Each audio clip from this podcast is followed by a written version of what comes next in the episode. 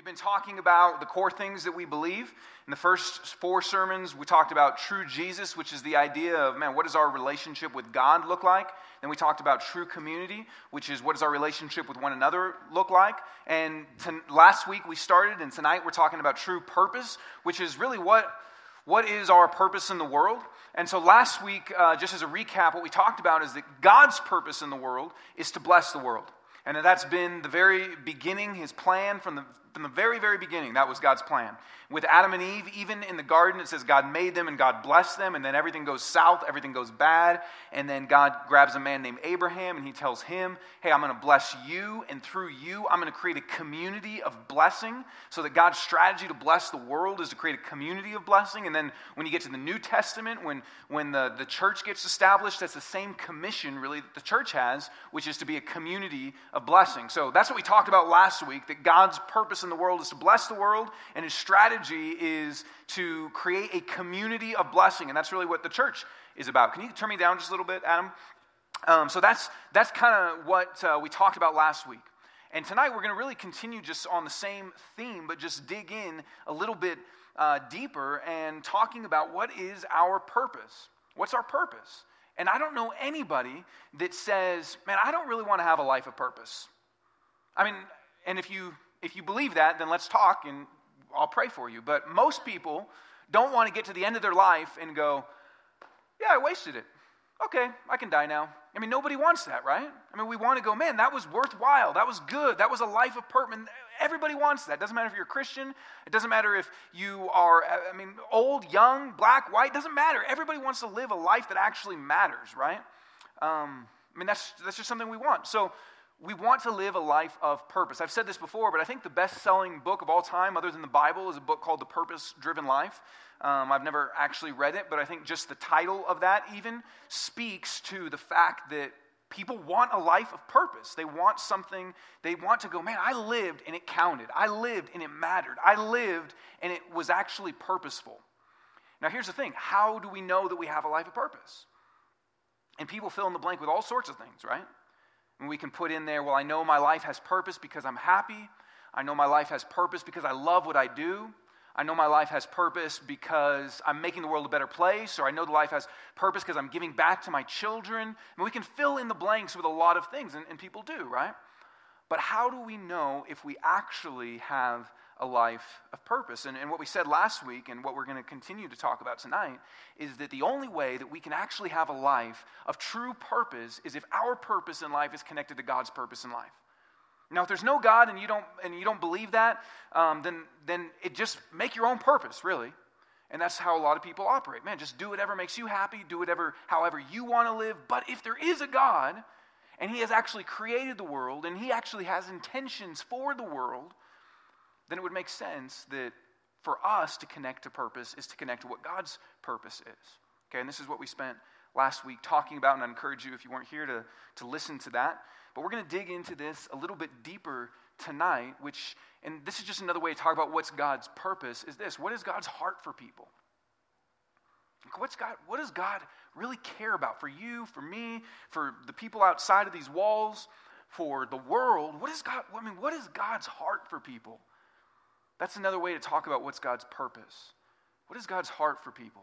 And so we're going to look at a passage tonight in the Bible, in the book of Matthew.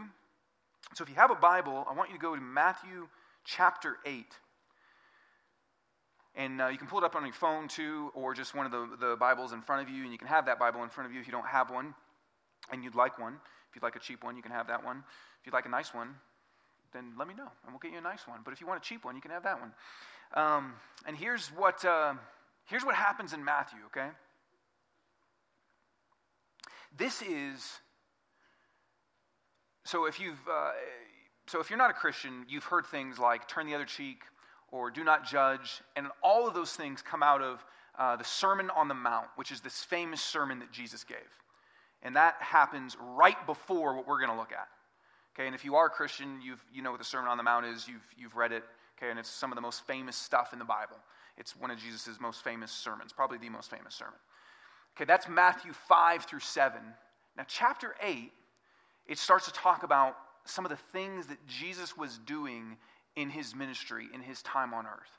Okay, now I just want you to look at the headings with me, and I think our Bibles are the same if you have them. If you, if you don't have a Bible, that's fine. You can just kind of listen. But here's, here's the different headings of what it says is happening. Okay, Matthew chapter 8, Jesus cleanses a leper.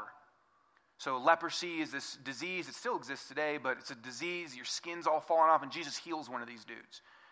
Then the next heading is the faith of a centurion. This guy's got a sick servant. Jesus heals him. Then you got Jesus heals many. Okay, so they didn't want to keep creating more and more stories for everybody. So the guy was like, How about Jesus heals many? Um, and one of them in particular is Peter's mother in law. One of the benefits of being one of Jesus' closest disciples, your mother in law gets healed. Okay? Um, so Jesus heals Peter's mother in law, and then the cost of following Jesus. So there's some teaching in there that Jesus mixes in with what he's doing. Jesus calms a storm. Then the next heading is Jesus heals two men with demons. So I don't know what you believe about demons and all that, but the Bible says that they exist, that there's angels, there's demons, that there's good spirits and bad spirits, okay? That not all spiritual stuff is good. If you're into spiritual stuff, be careful because there's bad spirits out there. Um, and what he says is there's two men that have their that have their lives affected by demons. And that doesn't happen as a victim. It's not like the horror movies. It happens as people give their lives over to saying, I want nothing to do with God. I want to kind of go my own way. I want to do my own thing. And that we open up our lives to demonic influence. Okay, so Jesus goes up to two of those dudes and heals them. Then the next one is Jesus heals a paralytic. So somebody that's paralyzed, Jesus heals him. Then the next one is Jesus calls Matthew, and this kind of seems out of place because you can see the pattern, right? Jesus heals this guy, Jesus heals this guy, Jesus heals this guy, and then it's Jesus calls Matthew. And, and as I was studying this um, several years ago, I didn't. I haven't been preparing the sermon for several years, but several years ago when I was studying this, it seemed a little out of place. Like, okay, he heals this guy, he heals this guy, he heals this guy, and then it comes to Jesus calls Matthew. What's up with that? But this is Jesus healing a sinful person in the sense of him forgiving somebody because Matthew's a tax collector. And nobody likes tax collectors even today, right? But even but back then this was a traitor to their country. This would have been as a Jew working for Nazi Germany. That's what a tax collector was. Despised, hated, sinful, horrible. I mean, tax collector was even just slang to say like an evil person. Be like, man, that guy's like a tax collector. And so Jesus comes up to Matthew and forgives him, and Matthew becomes one of Jesus' apostles, one of his 12 closest people. That's pretty amazing. So, Jesus heals Matthew. Then the next one, a question about fasting, so some teaching again mixed in. A girl restored to life and a woman healed. Okay, so these both of these have medical conditions. Jesus heals them. Then the next one is Jesus heals two blind men. Then the next one is Jesus heals a man unable to speak. Then the next one is the passage that we're looking at, and it makes sense when you see the pattern of what Jesus has been doing. So here's what it says after everything we just looked at. What's God's heart for people? Here's what Jesus says. This comes right after what we just everything we just read. Jesus went throughout all the cities and villages, teaching in their synagogues, that's like a Jewish church, and proclaiming the gospel of the kingdom and healing every disease and every affliction. When he saw the crowds, he had compassion for them because they were harassed and helpless like sheep without a shepherd. Then he said to his disciples, The harvest is plentiful, but the laborers are few. Therefore, pray earnestly to the Lord of the harvest to send out laborers into his harvest. Dot, dot, dot means skipping a couple verses. And he called to him his 12 disciples these 12 Jesus sent out. So, what's God's heart for people? It's compassion, right? Jesus looks at all of these people, all of these hurting people, all of these broken people, and his heart is compassion. And here's what I want you to know. If you find yourself in any of those stories, whether, and you know, maybe you're not blind or mute or paralyzed, Actually, I preached at church this morning, and there was s- several blind people there. I don't know; they must have a ministry to, to blind folks or something. But there was like five or six blind people there. But whatever, wherever it is you are in life, Jesus' heart towards you is compassion. So if you feel if you feel physically suffering, Jesus' heart towards you is compassion. But, but listen, here's what's amazing about Jesus I mean, you ever watch some of those scary movies, horror movies with demons and ghosts and all that kind of stuff? Or you've seen previews for them, even if you don't watch them, or you can imagine them, even if you don't. Nobody has compassion for the ghost, right? Like if you've seen The Exorcist and the head spinning and pukes coming out, no one goes, oh, right? You go, ah! But Jesus has compassion for people oppressed by demons, possessed with. So here's what this means. Listen to this. And I, this is a little weird, okay, but just go with me here. I mean, there is a spiritual reality where there is God, and it's not yin yang, where these are opposite forces of equal power, but there is a real devil that is absolutely against God and everything he's about. Okay? And so somebody has said, I'm on that side. So your worst enemy. And Jesus looks over there and goes, Man, I've got compassion for them. I mean, that's not, I mean, if somebody found your worst enemy and said, I'm on their side, your heart probably wouldn't be, Man, I got compassion for him. It'd be anger, right? It'd be, Man, I'm going to get that guy. But Jesus' heart, even towards people that have aligned themselves with demons, is compassion. Now, look, even if you don't believe that, okay, even if you don't believe in demons or devils or whatever, that's fine. I don't care. But just look at what this is saying about Jesus that he's got compassion for even those people. And Matthew. So, the worst sinner you can imagine, think of him. And it's probably, oh, I hate that guy, or oh, that girl, man. Jesus' heart towards Matthew, compassion. Because we get, I mean, if you saw someone paralyzed, uh, I was going to say walk in here, but if you saw someone paralyzed being brought in here or someone blind be brought in here, you would have compassion, right? I mean, if you, I mean, I imagine everybody in here would. You wouldn't go, that guy, right? You'd have, but, but if the worst sinner that you know, and if people with demons and you know in those like movies come in here, we we wouldn't go, oh man, I got compassion for them. Probably, right? But that's Jesus' heart. So, what's God's heart for people? It is, I mean, this deep, deep compassion. That He sees people as harassed and helpless, as sheep without a shepherd. Which that's saying, man, Jesus, the Bible refers to Jesus as the good shepherd, and He wants to love and take care of His sheep.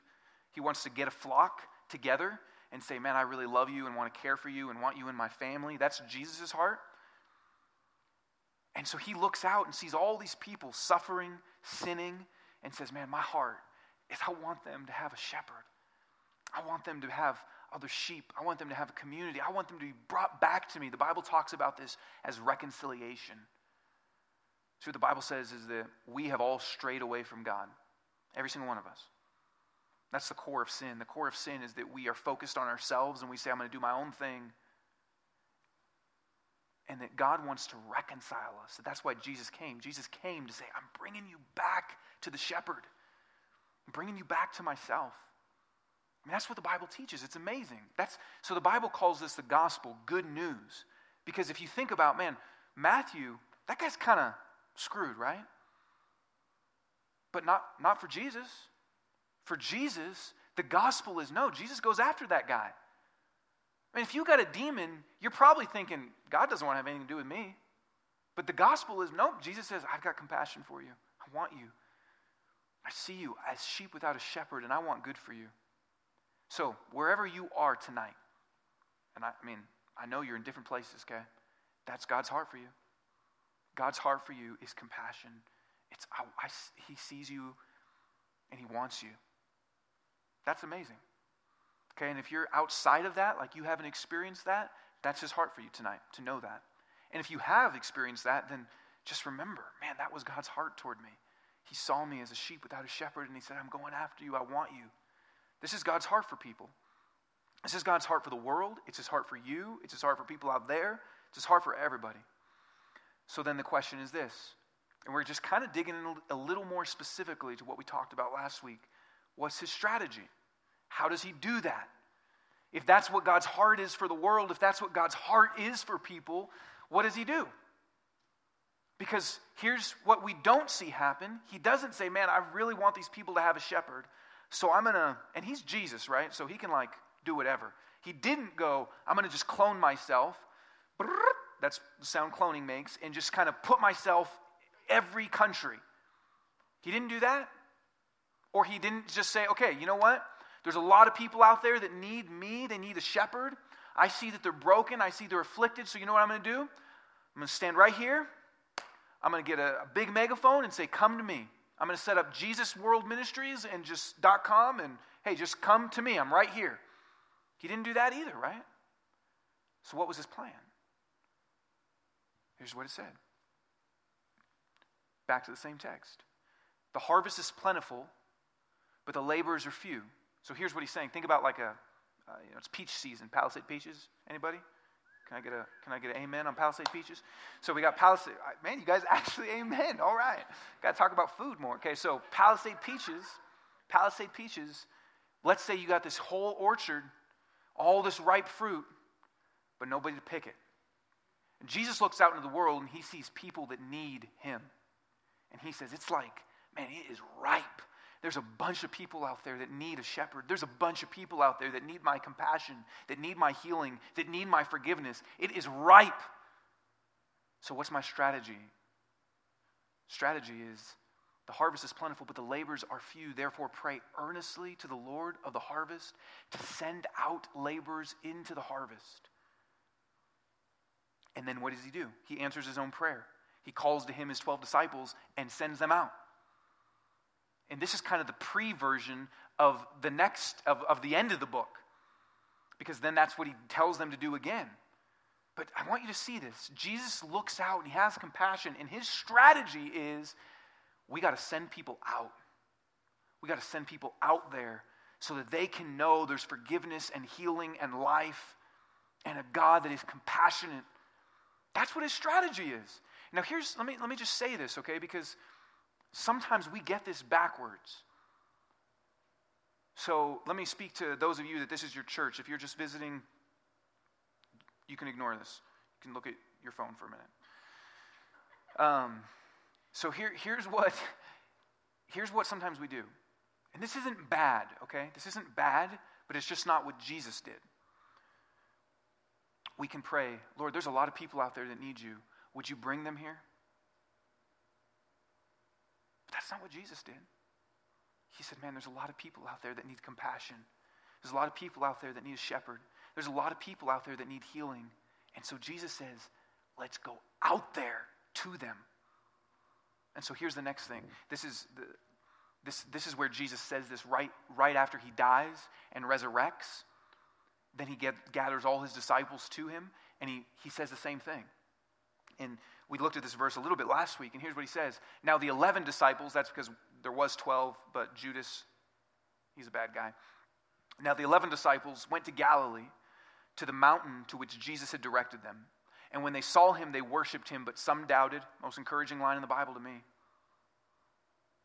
These guys saw Jesus die and resurrect, and some of them are like, I don't know about that. Jesus came and said to them, I say it's encouraging because, I mean, don't you still have doubts? I'm not necessarily saying in belief in God, maybe, but just in like, man, is he really going to come through? Is he? So do these guys. Jesus came and said to them, All authority in heaven and on earth has been given to me. So here's the same thing he told them before Go therefore and make disciples of all nations, baptizing them in the name of the Father and of the Son and of the Holy Spirit, teaching them to observe all that I have commanded you. And behold, I am with you always to the end of the age. So again, they're the strategy. This is the same thing he said to them before. God loves people. His heart for them is to be returned to him as a shepherd, to be forgiven, to be healed. And he says, The way I do that isn't magic. The way I do that isn't just staying on this earth and setting up shop. It's gathering together labors for the harvest and saying, Go, go out, go to the people that need me, go to them. That's what Jesus' strategy is. At the end of every book that tells the story of Jesus' life Matthew, Mark, Luke, John, and then the book of Acts, which tells the beginning of the church all of those have something like this. This is Jesus' last words to his disciples. I mean, you always pay attention to someone's last words, right? Whatever someone's last words are, you listen.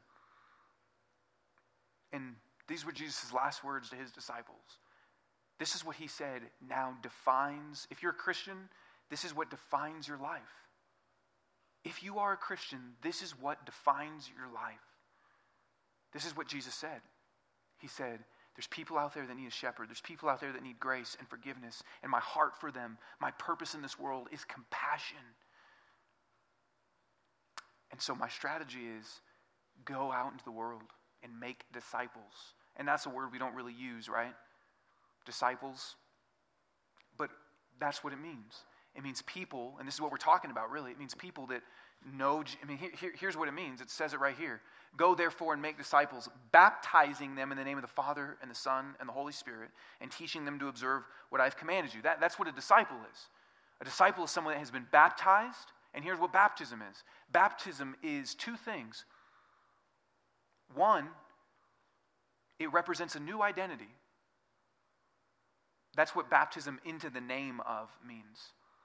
You know, like if you ever joined a frat or a sorority, or you've seen movies with them, you're, you are entered into that name of that organization. That's what bap- and they baptize you by hitting you and making you run around naked or whatever they do, right? I wasn't in one, but I've heard stories. This is, this is what baptism is. Baptism is we take people, we put them in the water to show that their old life is gone and dead, just as Jesus was buried and dead, and now they're entered into a new life with Him in His name that they have a new identity found in His name. That their identity is now, I share in life with the Father, Son, and Spirit. That's God, Trinity. So baptism is people that have, or a disciple is somebody that knows and has been changed by Jesus. But it, baptism is also an entrance into a community. That when people would become a part of a church, when the church first got started, it was repent and be baptized. And then that's their entrance into the community, just like a frat or a sorority. There's an, it's not just you are by yourself, Phi Kappa, Delta person. It's you're entered into a community. That's what baptism is. So, see, a disciple is somebody that has a new identity in Jesus, somebody that's a part of a new community, and then it's somebody that begins to live their life going, okay, my whole life is to follow Jesus. My whole life is to do what he said. My whole life is then, and part of that is to go make disciples. Teach them to observe everything I commanded. Well, one of the, the last things he commanded, go make disciples. And this is really what we're talking about over these last 12, or the, these 12 weeks in the summer true Jesus, true community, true purpose. It's just a disciple. And so Jesus said, This is what defines our life. If we're Christians, what defines our life is this statement. This is what our purpose is it's to make disciples. This is the purpose that Jesus gave to us. We are his strategy to help people know him, how good he is, how, compa- I mean, how compassionate he is. We're his strategy to help people return to the shepherd. We're his strategy to help people find life with him and to help people experience community. We're his strategy for that. So here's a question What's God's strategy? It's us making disciples. So here's just a question for you Is that your life purpose? Now, listen, if you're not a Christian, that shouldn't be your life purpose. Your life, I mean, it, it should be one day, but your life purpose is Jesus wants you to know. He wants you to come to Him. He, he's looking at you with compassion and says, I want you to come to me as your shepherd. But if you're a Christian, is that your purpose? And I'm not trying to guilt you, I'm not trying to make you feel bad, but I'm just, I mean, I've got to teach what the Bible says. Is that your purpose? Is your purpose that you look at your life and you go, okay, I'm here to make disciples? Jesus really loves people. He really cares for people. He really wants people to know him. And he said that I'm his strategy, and so that's how I'm living my life. Is that, is that how you're living your life? There's a pastor named Francis Chan, um, and he's a, he writes books and stuff too. And I heard him speak, and he said, um, you know, sometimes what Christians do, and this is sad, you know, but sometimes what we do as Christians, Jesus says, go make disciples, and we don't. And what that's kind of like, what we do is, it's like, a, you know, let's say you had a kid. Some of you do, and if you have a child and you tell them, hey, I want you to go clean your room. Go clean your room. And instead, what they did was, okay, go clean your room. Hmm, I'm going to think about that. What does it mean? What does go clean your room mean in the Greek? I'm going to study that. I'm going to go in my room and read about cleaning my room. Or maybe they go, Go clean your room. Whoa, that's heavy. I'm convicted by that. Cleaning my room, man. And you check in on them. Hey, did you clean your room? I've been thinking about it. I got a Bible study about cleaning my room. I'm talking, I'm reading books about cleaning my room. I feel bad about not cleaning my room. Well, that's not what I said. I said clean your room. Or think about this. Here's another way to say it. Jesus says, here's your purpose go make disciples. So, what if you went to a restaurant? Let's say you go to a pizza place. You say, hey, I'd like you to make me a pizza. I know that's not how you really order, but may, I mean, maybe it is. Maybe that's what you do. if you're in New York, you know, people have a little bit more of an edge. Well, make, make me a pizza. Okay, so let's say make, make me a pizza. And the guy's like, see, I'm talking about food again. See, can I get an amen on pizza? okay, so, so you're like, hey, make me a pizza. And the guy's like, you come back, maybe in an hour, you're a little hungry now. Like, did you make me a pizza? No. And you notice nobody has a pizza. Like, wait, you're this the restaurant's called pizza making, and you don't make pizzas? the guy doesn't have a very creative, you know, marketing, okay? Or let's say you're a surgeon. You're like, hey, have you done any operations? No. But you're calling yourself a surgeon? Yeah. Or let's say you're a real estate agent. And you say, hey, I'm a real estate agent. Have you sold any houses? No. But see, Jesus says what Christians do, their job description is make disciples. That's what he says. Jesus says the job description of a Christian is make disciples. And so if we come to a Christian and say, hey, did you make any disciples? I mean, I'm just, I'm, I'm not trying to be mean. I'm just trying to ask you to pay attention to what Jesus is saying here. Is that the purpose of your life? I think we just got to wrestle with that. Because a lot of times what happens as Christians, and if you're not a Christian, you're like, man, I don't want to be a Christian. This sounds crazy. But I want to let you know up front. And Jesus always did that. He let people know up front before they followed him hey, this is what it is. To make a Christian, to be a Christian, is to be someone that is saying, my life has been changed by Jesus, and so I'm a part of his purposes. I'm making disciples. But a lot of times, what happens as Christians is we say, you know what? I want to focus on me. I want to focus on me. So, you know, we create groups for people to just focus on ourselves, and we think about ministry ideas for ourselves, and we think about, I mean, the church becomes this internal focus thing where it's all about us. Let's, I mean, back to what Francis Chan said, let's, let's get more ways we can study the Bible. Okay, great. I got a passage for you to study Matthew 28. But we, we think about all these ways to say, let's just create stuff for us. And Jesus said, here's what I'm giving you to go do. Here's your purpose. But the church becomes so internally focused. You know what Jesus said? Jesus said that the church is supposed to be light, which means it's supposed to shine into a world and show what God is like, basically. And he says then, but you know what? If a light is hidden under a basket, that's kind of lame. So to translate that, it's like, man, if a flashlight's just sitting on the aisle of Home Depot, you can call it a light, but it's nothing. Or Jesus says we're salt, which means we're supposed to be people that make the world taste good, to, to feel the flavor of God, to show how good God is. You know, the Bible says that God tastes good. It says, come see, come taste and see the Lord is good. And the church is supposed to be salt that shows that. But salt sitting in the grocery store just on the aisle doesn't do anything. And Jesus warns us about that. And he says, Don't let your life be this thing that's just about you. Don't be a flashlight sitting in Home Depot. Don't be salt sitting at King Soopers. That's my paraphrase of what Jesus said, just so you know. He didn't prophesy that those things would exist.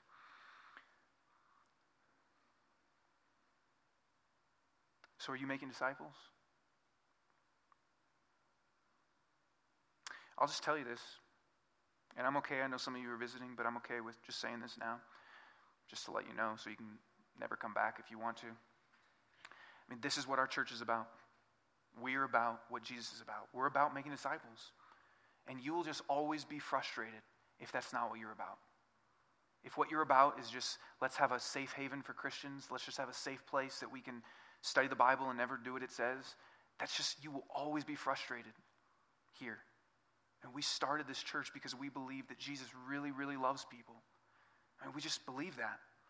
I mean, I just, I just believe that. To, I mean, I will die for that. I believe Jesus loves people so much. And so then he says, man, be a part of this with me.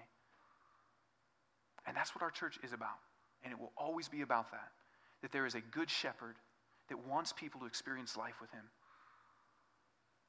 And, and as Christians, look, I, I, I know when the disciples, I don't know why we got so twisted. But as, I know when the disciples heard this, they weren't going, ah, fine, I guess I'll do it. No, they were like, let's go. And Jesus actually said, wait, wait, wait, wait, wait. You have to wait till I give you my Holy Spirit. But they were like ready to go. But when we hear this sometimes, I, and I don't know what's going on in your heart, but I know sometimes when we hear this, we're kind of like, okay, make disciples. All right, if I can fit it in on Thursday. But man, Jesus says, this is your life, this is your purpose. So, are you doing it? Let me, let me go to the next thing. Why do we find this to be difficult? And, and here's the thing some of you are doing this, some of you are living your life like this. And, I want, and here's what I want you to know be encouraged that this is what your life is supposed to be about. And so it can be difficult, but if this is how you're actually living your life, sometimes it's like, man, I want to give up. But be encouraged. This is what your life is about. And so just because it's hard doesn't mean you should stop. But why do we find it to be difficult? Whether, whether why do we find it to be difficult to start living our life like that, or why do we find it difficult even if we are doing it? Why do we find it to be difficult? I think the answer to that is that we forget the compassion that Jesus had for us. See, if you experience that compassion from that good shepherd, from that love, from that, I mean, if, if, you, if you feel that, then you want to go give it. So, Matthew, right? Matthew was one of the people. Jesus heals the paralytic, he heals the blind man, he heals Matthew. Matthew experienced that compassion. And as he experienced that, you know what he did? Well, we were reading from the book of Matthew. He said, Man, I want to go out and give it. I want to help people. Jesus was so good to me. I want other people to know that. So, why do we find it difficult? Because we forget how good Jesus has been to us. So, if you're not a Christian, again, I want you to experience how good Jesus is to you. That's what I want you to experience. But if you are a Christian, Jesus has been good to you. He's been good to you in that He saved you from death, life apart from Him. But even just think about, man, think about your life. Think about your life. And just even some of the things we said of here's what life is as a disciple. Do you feel like God has shown you more clearly who He is in the last year, two years? Do you feel like God has worked in your heart to help you repent of sin and be free from things? Man, don't you want other people to experience that that haven't? You feel like God's given you community, and maybe not. You know, maybe you're maybe you're lonely. But if God's given you community, I hate that sometimes we go, man, this is so great, I'm just going to keep this. But what should happen is we go, man, God, thank you for that. I want other people. I mean, some of you I know, even again, part of our church here, you've made friends and you didn't have friends before. Man, don't you want other people to feel the joy of that? Don't you want other people to know the joy of community, of being a part of a community where people love you and serve you and help you to know Jesus? See, we forget though, man, Jesus has been good to me. He's changed my life. He's helped me know Him. He's worked in me. He's, he's given me community. He's given me friends. And so then we go, man, we forget that. And so then making disciples becomes a burden. Or we don't do it at all. Or what about purpose? Some of you, for the first time in your life, I know because I've talked to you, feel like, man, I actually am a part of God's purposes. And you like that because it's awesome. And don't you want other people to stop living a purpose that's actually fake? And go, man, I can actually be a part of God's purposes? So, why do we find it difficult? It's because we forget what Jesus has done to us and for us. And instead, we just kind of look at people as a burden instead of compassion. But when you experience the love that Jesus has for you, then you want other people to know that love. And, and here's the thing it becomes the greatest joy of your life. It just does. It becomes the greatest joy of your life if you are living a part of God's purposes because you're designed for that. We all know this. We all know that we're designed for purpose. That's why we all long for it and crave it. And when we're actually living as a part of God's purposes, where we're making disciples, we're helping people to, to know Jesus, to experience community, to have their life purpose changed, when we actually go, okay, I'm going to do it, we experience joy like we've never had. You know, we've showed different stories up here in video. People that have experienced community, people that have come to know Jesus for the first time, people that said, I'm done with the church, and, and then said, No, you know what, man, I actually found a family. We've shown different videos up here. But there's more and more and more people out there like that. And God's strategy to love them is you. Or if you're not a Christian, God wants you to come to know Him, and then He wants to give you a purpose. And it doesn't matter who you are. You might be Matthew, the tax collector. You might be just kind of average Joe fisherman like Peter was. And Jesus says, Nope, I'm going to make you somebody that has a purpose, that gets to the end of their life and says, That was awesome. That's what Jesus' heart is for you. Final thing is this how do missionaries live? Because this is what we're talking about. We're talking about being a missionary. And that's where that word missionary comes from.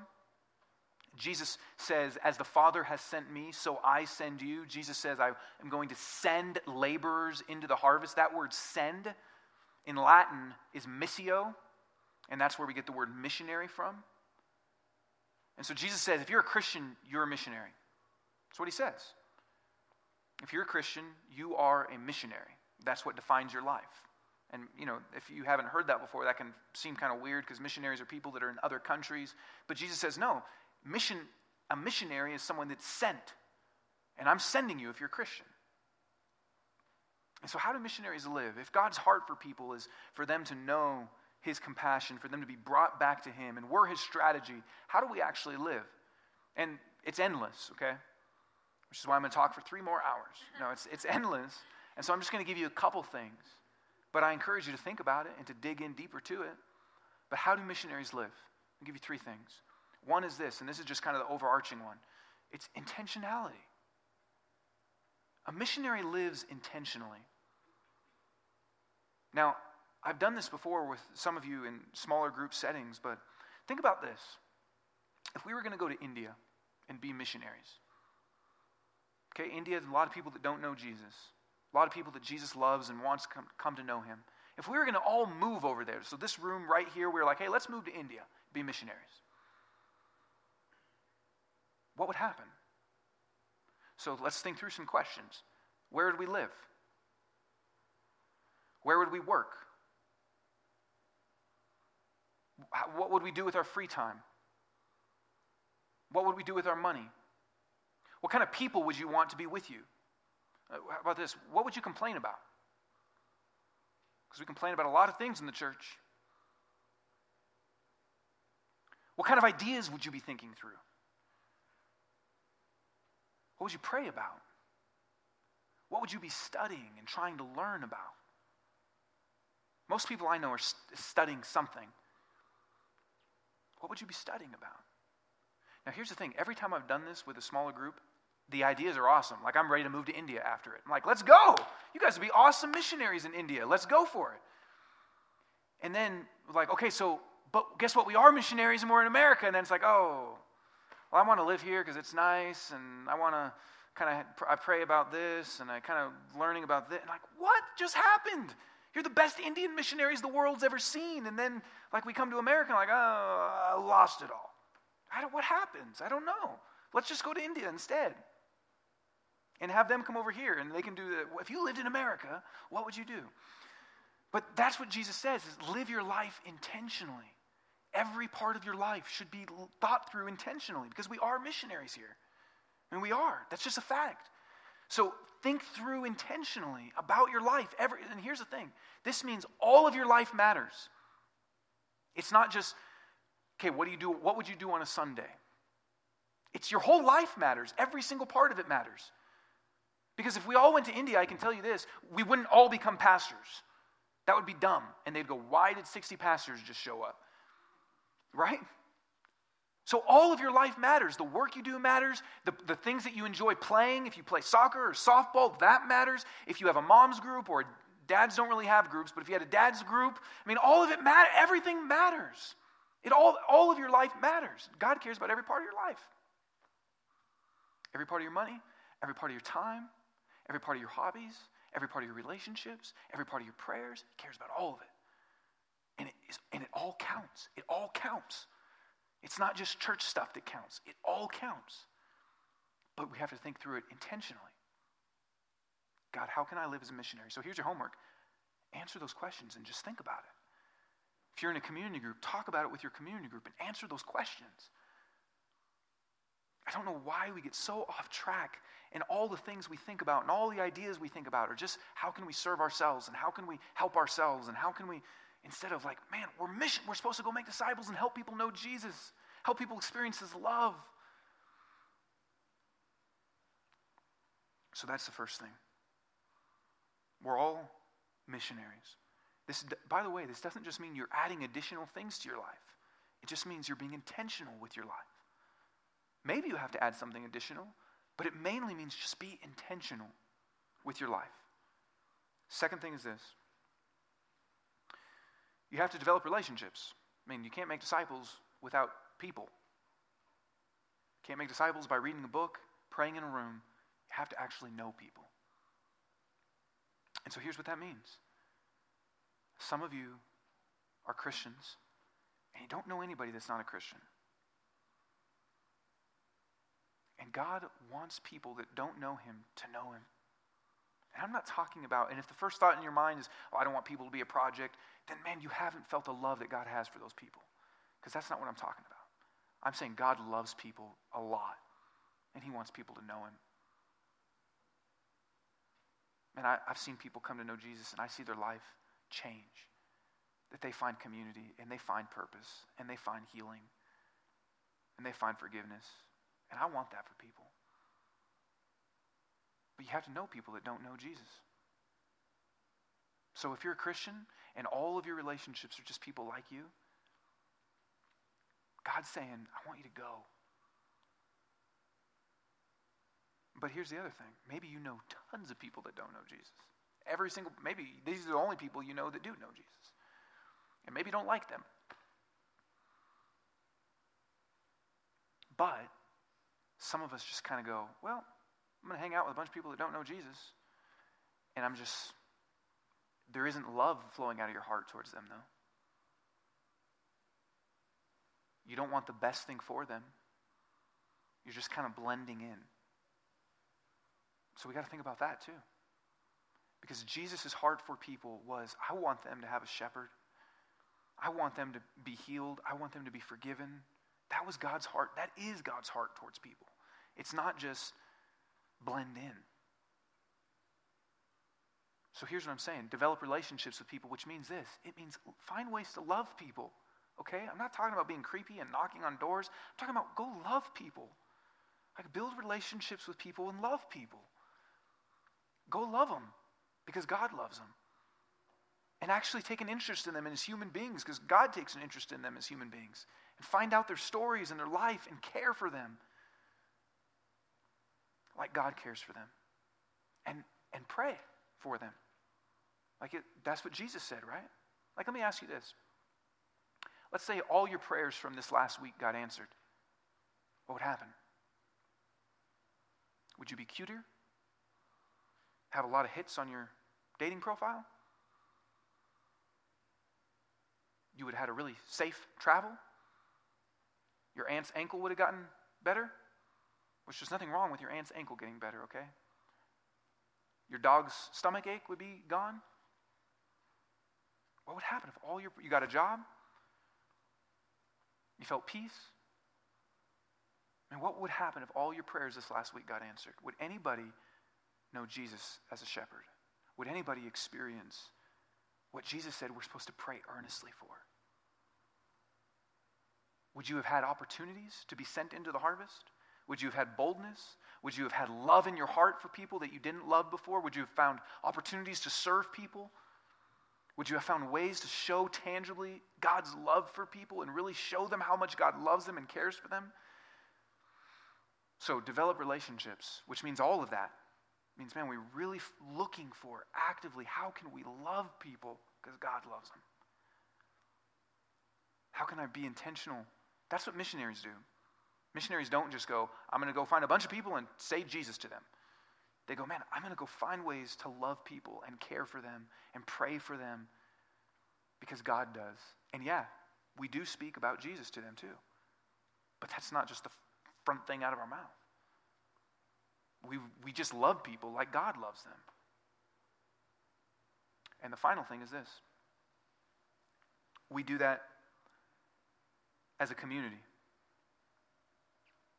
Meaning that God says, Jesus talks about this, that often the best way for people to see how awesome God is is for them not to just see one Christian, but it's to see a community of people that really love one another and care for one another. And that's what we talked about the whole last four weeks.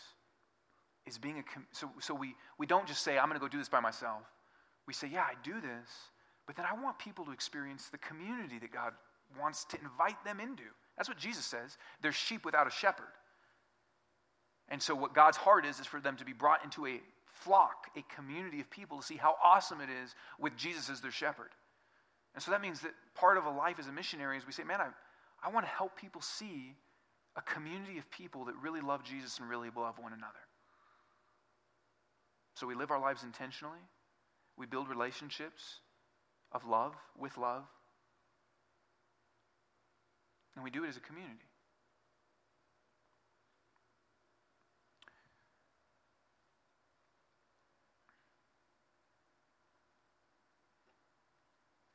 Is this what you're about? Because this is what God is about. This is what God is about. And so we're going to take communion now. And here's what we remember that God is so compassionate that God is so loving and caring towards the worst. That he came to this earth and he died on a cross to forgive us our sins and to give us life with him. That his blood was shed and his body was broken. That way he could give us life. He died so we could have life. And the life that he invites us into is a life where we then get to be a part of what he is about. And so here's, here's what I want you to think about as you take communion. If you're not a Christian, I want you to know God loves you so much, and He's compassionate towards you, and He wants you to experience Him as a good shepherd. He wants you to find community, and He wants you to actually find what you were made for, the purpose you were made for. And if you believe that, if that's something that you go, man, God, I want you to forgive my sins, I want you to bring me into life with you, then come take communion for the first time, maybe. If you're a Christian, what I want you to think about is this two things. One, if you feel convicted, if the Holy Spirit is showing you, man, you've been about your purposes, not His. Or you've been pretending to be about His purposes, but it's not really because you have His heart. Then I, here's what I want you to remember Jesus has compassion for you. That's His heart for you. So if you go, man, I'm a sinner, I'm a sinner that hasn't made disciples, great. Jesus died for you. Jesus heals the leper, the paralyzed, and the non missionary Christian. And he says, I have compassion for you. But come to him and receive forgiveness and say, God, I'm sorry that I haven't lived, I'm sorry that I've lived my life about me instead of you. I'm sorry I haven't had your heart.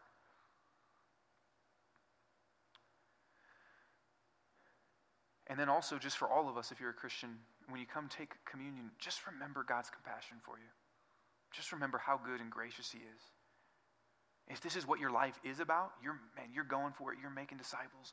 Think about how gracious and good Jesus has been to you, that he has led you in that. Okay? So let's pray. God, I thank you. I thank you that you are a good God that has a heart towards us that is compassion. That your heart towards us is not judgment or condemnation, but your heart towards us is love and compassion and grace Lord, I pray for anyone in here that doesn't know you. Would you help them to know you, God? Would you show them that you are truth? Would you show them that you are kind to them, that you have life and community and purpose for them? And God, for all of us that do know you, Lord, I pray, I pray that you would send us into your harvest. As you prayed, Jesus. Jesus, you prayed that we would, that we here would be sent into your harvest. You, you told us, pray earnestly for that. And so, Lord, I pray earnestly for that. I pray earnestly that we would be sent into your harvest to help people to know you, to love people, help them know how good of a shepherd you are, to help them know how good life and community is with your people. And Lord, send us into your harvest. Thank you, Jesus.